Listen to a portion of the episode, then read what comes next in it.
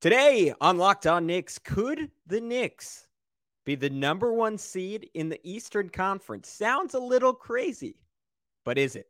We'll talk about it right now. You are Locked On Knicks, your daily New York Knicks podcast, part of the Locked On Podcast Network. Your team every day. And I think we see Willis coming out. There he comes.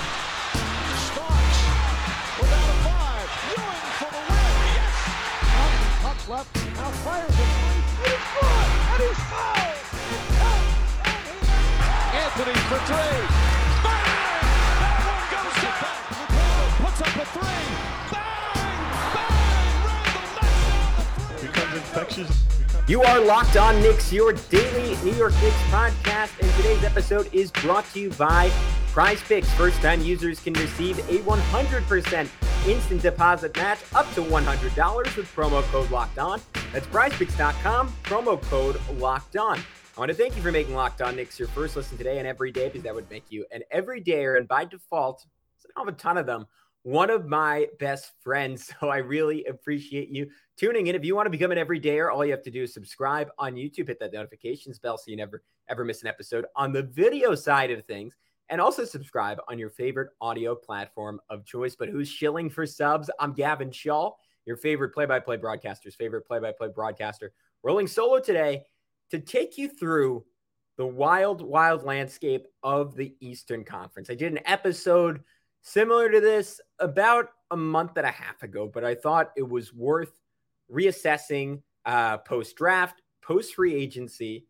Where do the Knicks rank in the Eastern Conference? And is there a world where they can win the Eastern Conference? I thought it would make a lot of sense to start things off um, from the Knicks' perspective. And what would have to go right for them to theoretically, at least in the regular season, win the Eastern Conference, which I think is a more attainable goal this year than uh, winning the Eastern Conference in the playoffs and making it to the NBA Finals. But I think the first step would be um, having a bona fide MVP candidate. You, you go over the teams that win conferences.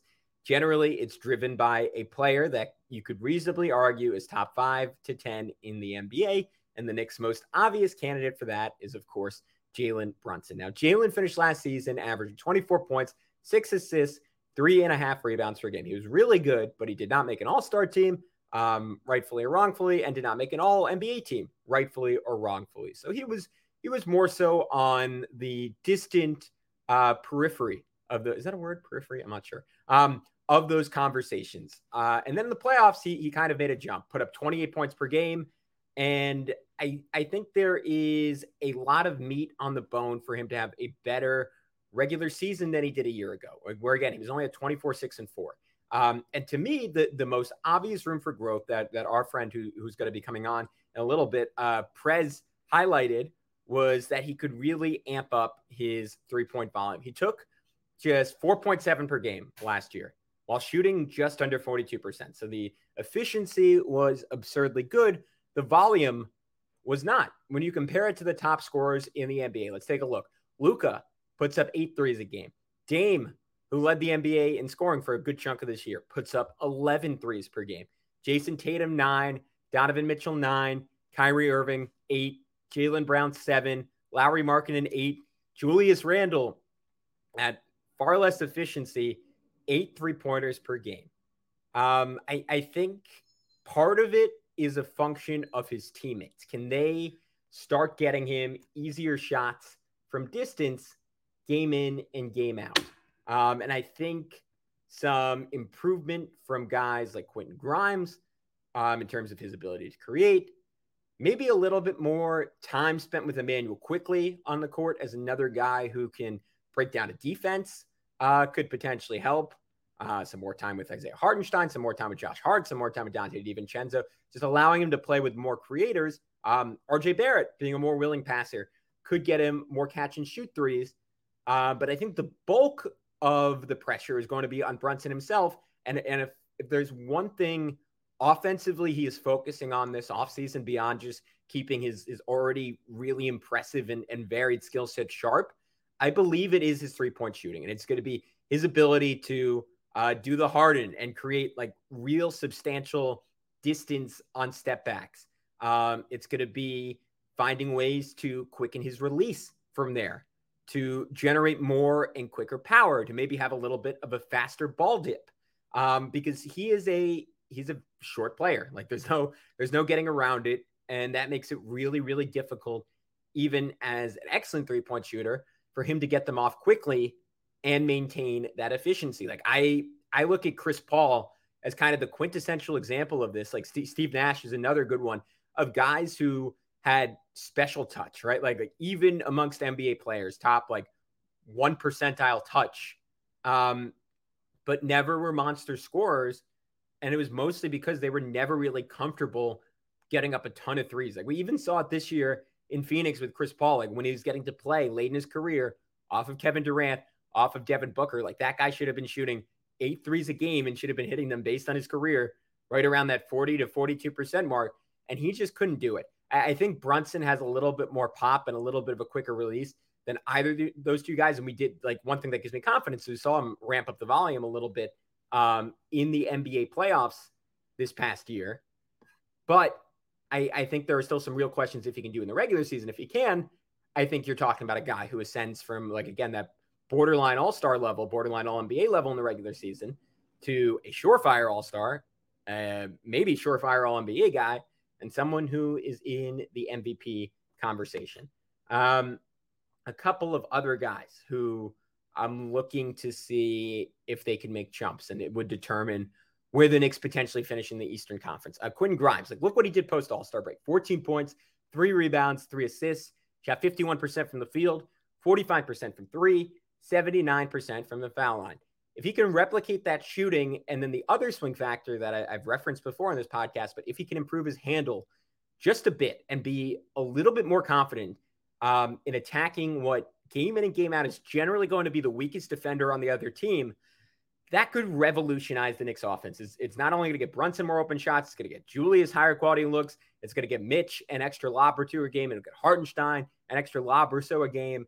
And I think that could take an offense that was, again, historically good in the regular season. Sounds weird to say, but that's reality. They were historically good in the regular season and take them to another level. Plus the 45% three point shooting on high volume. I don't think that is sustainable, but I think if he can settle into the middle ground of who he was pre All Star break and who he was post All Star break, which is, I don't know, like a 39% to a 41% three point shooter, again, on substantial volume, like you're talking about, again, one of the better three or D players in basketball you're talking about someone who, again, like as we, we were hoping last year, he'd make that jump, like turning into a Desmond Bane light in the Eastern Conference. RJ Barrett, um, it's all about his process, right? Like I, I went back, I looked at his regular season numbers, I looked at his playoff numbers. There was not as big of a difference as I expected there to be between the two of them. And that was because to close out the playoffs against the Heat, like he had a couple games, like obviously, uh, what was he, one for 11 in game six? Like he, he had a few stinkers that brought down the numbers. The things that stood out were the three point shooting, despite, again, a few stinkers, was pretty substantially better. And the process with him was so much better. And, and to me, again, with how efficient so many other guys are on this Knicks team, that's really what you're looking for from RJ. Just good process, moving the ball quick and early. Uh, Mitchell Robinson, I, I think him having a healthier year um, is big. A- and I don't mean that in terms of games missed, because last year was actually like pretty good for him in that respect. I'm talking about when he's on the court getting a 100% version of him. Because I think against the Heat, he was on the court for every game, but he just was not quite the same guy he was in that first round series against the Cleveland Cavaliers and that was because like he, he just accumulated all these nicks on, on, on his lower body, no pun intended there. And you could tell like there were points where he was just limping around and he wasn't moving the same. And and I don't know how much of that is fixable. I think some of that is just his height and and the contact he takes, and that he, he tends to like move a little bit awkwardly um, in certain situations. But I, I'm hoping that the Knicks training staff is emphasizing an off-season plan for him where he can be a little bit a little bit springier, a little bit more flexible, a little bit lighter on his feet in some ways, even even if there's a small trade-off in terms of the bulk that he's accumulated. Like we, we saw him make a step in the right direction last year. If he can take that even a step further, I think that would be great. All right, final starter uh, to go over Julius Randle. Uh, you know what? Let's let's get into that in just a sec because before I do, I want to tell you a little bit about our friends over at Prize Picks. So the beauty of Prize Picks is you pick two to six players and they go score more or less than their Prize Picks projection. You can win up to 25 times your money on any entry. And and and, and you're looking at me and you're saying, "All right, Gavin, but like how is that different than any other daily fantasy? What makes Prize Picks special?" Well, first, they offer an incredible deal uh, through Locked On that I'm going to tell you about in just a sec. But my personal favorite part that keeps me coming back every time is that you're not competing against other people because we, we got to be honest, guys. And I'm not I'm, I'm not saying this in a shaming way, but there are, there are some dudes out there who just don't have a lot going on and are, are in their mom's basement and and they have spreadsheets and you can't compete with that. Like you're, you're just like if you have any type of a life, you're not going to compete with that. And look, I'm not knocking it. If I if I had the math brain for it, I would be one of those dudes. Also, if my mom had a basement, which she does not, unfortunately, I'd be one of those dudes. I'd be making millions. But if you're not one of those dudes, the beauty of Prize Picks is you're just competing against the projections available, and the real beauty of it is you can do it in your sport of choice because it's not only the the big four of NBA, NFL, MLB, NHL, PGA they also offer NASCAR, tennis, MMA, boxing, disc golf, Euro basketball, cricket, and so much more. And it's fast and easy. Entries can be made in 60 seconds or less. So go ahead and download the PrizePicks app or go to prizepicks.com to sign up and play daily fantasy sports. First time users can receive a 100% instant deposit match up to $100 with promo code locked on. If you deposit $100, PrizePicks will give you $100. If you deposit $50, PrizePicks will give you 50 bucks. So don't forget to enter promo code locked on and sign up for an instant deposit match up to $100. All right, we are back on Locked On Knicks. Uh, let's talk Julius Randle. I think there's a case to be made that he was quite possibly the Knicks' regular season MVP this past year, right? Um, with all the games that he played, um, with how consistent he was after a really troubling start. And yet there are there's some big question marks. Mostly that uh, one that's out of his control is that the Knicks don't have a credible backup power forward. And that means if Julius gets hurt, like there's no world. There's no world where if he misses, I don't know, I'm going to say more than like seven games this year, the Knicks are the number one seed. Because those games, unless the Knicks make a late addition, those games I think are going to be slogs. They're going to be struggles. There's a world where the Knicks pull some out. They play small ball. They catch a few teams off guard.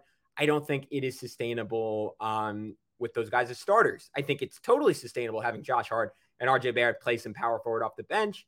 As starters, I think that could be a really big issue. And the other thing with Julius is is the seesaw effect, right? He sucks one year. He's incredible the next year. He sucks the next year. He's incredible the year after. Uh, we are due for a bad Julius year. Does he have his mind right? Um, is he still going to be like he was last year in like clear cut the best shape of his career? Um, I think he will be. I think he's going to have a very similar year, if not maybe even a little bit of a better year than he did last year. But I think it's worth working in some cautious pessimism there. All right, let's let's go through the bench. Um, what will it take for the bench to look like for the Knicks to be the one seed? Immanuel Quickley he put up 23, 5, and 5 on 47% from the field, 40% from three, 85% from the line last year as a starter. When he came off the bench, he was at just 12, 4, and 3 44% from the field, 35% from three, 80% from the line. What does that tell us? Um, he does better with a bigger role. He does better when he gets an opportunity to start, to have the ball in his hands, because he is very much a confidence based player. He's very much a rhythm based player. Um, I've advocated earlier this offseason that I don't think it would be the worst thing in the world to start Immanuel Quickley a decent amount of games. Um, I think it is absolutely essential that he plays 30 minutes at a bare minimum every single game. With the addition of Donte DiVincenzo, I'm wondering if that is going to happen night in and night out with Immanuel Quickley. And to me, for Quickley to be his best, like he is just going to have to have the full trust of Thibs. Like no matter what, like he is similar to Julius, similar to Jalen. Like like we we always complained about it, right? When Obi was having a great game and Julius was struggling, yet Julius got the right to close. Like I, I think Immanuel Quickley of everything he brings, both offensively and defensively, he's going to need to have that same privilege this year, and then he's going to need to take advantage of it. Like like the consistency just has to be there this season. It certainly was when he started, but like regardless of context, like he he kind of has to meet Thibs. He has to meet the Knicks front office in the middle. Like like there just has to be a great consistency and confidence there from him game to game. It's year four. It, it's time for that to to be there in a really solidified way. Um, my other big bench notes: um, Josh Hart and Donte DiVincenzo. Um, do you get like a chemistry amplification effect? Do you get a shooting amplification effect with DiVincenzo? I, I think the defending the the small ball rebounding between those two and, and DiVincenzo opening up the floor for Hart to attack one on one in the half court, um, similar to the way he does in transition, I think are all going to amplify the bench. Um, and then I think Isaiah Hartenstein, like he he went from regular Goku to Super Saiyan Goku um, over the course of last year. Apologies to anyone who who has no clue what I'm talking about, but that that is the only reference I could come up with. Like you could say um, he was a, a Charmander to someone's Charizard, uh, for sure. Um, that's that's also a fair one. Like you can comment uh, better ones you can come up with, but he he went from a guy where like I I like I kind of questioned it a little bit. Like all right, like I got the passing was really good, but if he was forced to play Thibs ball, like was he up for that and was it a mistake? And it, it just it kind of turned out over the course of the season, it ultimately was not a mistake to sign him. In fact, like he was probably one of the best signings any team made last offseason, non-star edition, right? Like take the Jalen Brunsons out of it, like in terms of role players, like he was up there. He was a menace. Um, there's a case to be made, uh, not in that Cavs series, but overall, like he outplayed Mitchell Robinson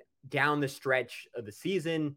Um, he did everything well. He was rebounding like a beast. He was defending the rim exceptionally well. They finally found a middle ground with him being able to orchestrate a little bit from the elbow. Like you get that version of Isaiah Hartenstein. Like I think that played almost as big of a factor as what Josh Hart brought to this team in terms of the Knicks playing like a 56 win team post All Star break. All right. So, how does this all compare to the rest of the Eastern Conference? I'm going to tell you in just a sec on Locked On Knicks.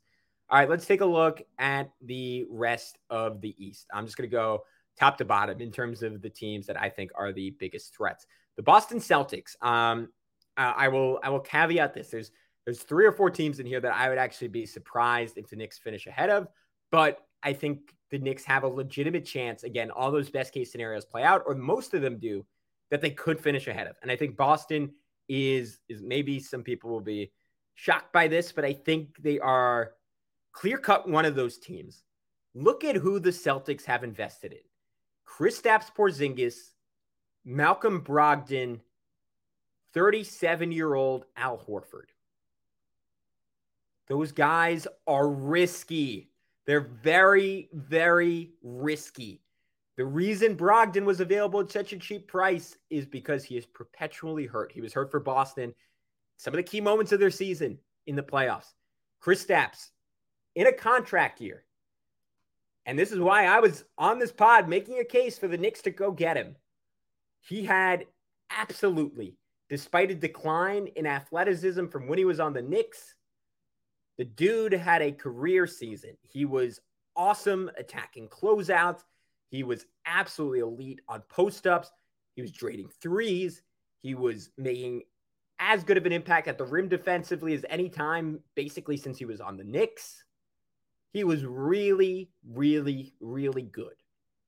And yet, teams always pay for expecting a performance of a contract year to be replicated. And to me, the biggest question there is just will he stay healthy? Because there's a world where he plays and him, Tatum, and Brown equals maybe the best offense we've ever seen statistically. No, I don't think they will be quote unquote the best offense in NBA history relative to the rest of the league. I think their offensive rating could be the highest ever because Joe Mazzulla is going to have them chuck threes the court is going to be wide open and they're going to be trying to score 135 points every single night. That could go really well, but if there are injuries, they are thinned out with no Marcus Smart, no Grant Williams. Their defensive identity that led them to the finals two years ago that they built under Ime Udoka is substantially eroded at this point. I don't know what the culture is going to be like.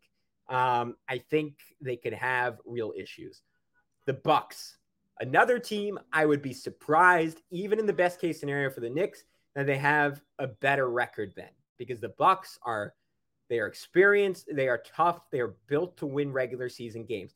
The case against them is that this team is old and a little rickety. Jrue Holiday, he's in year 15. Brook Lopez is 35. Khris Middleton is coming off the worst season um, he's had in about a decade, and he only played 33 games last year. And even when he got quote unquote fully healthy in the playoffs, did not look quite the same defensively as he has in the past. He's going to be 32. They didn't do a whole lot to replenish their bench. They lost Joe Ingles. They brought back Jay Crowder.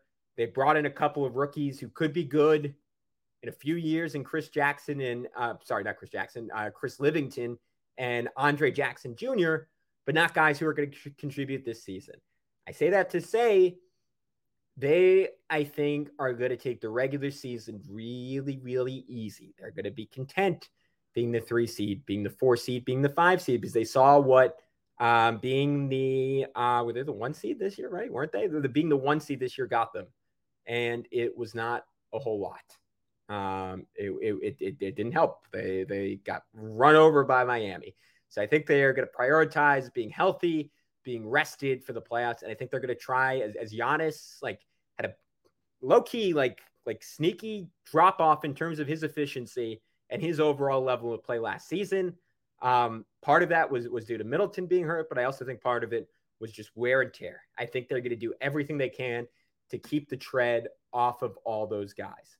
Um, the Miami Heat, if they get Dame and they stay healthy, um, they are most likely going to be a better regular season team than the Knicks. I, I, I could see them being a 55 to 60 win team, even with Jimmy Butler only taking 80%, even with them being pretty conservative resting Dame. I just think that is such a dynamite trio. And you would, again, essentially just be like obviously Max Strus and Gabe Vincent, like losing them hurts. But if you're if you're basically plugging in uh, Dame for Tyler Herro, that is a dramatically, dramatically improved team this season. They don't get Dame.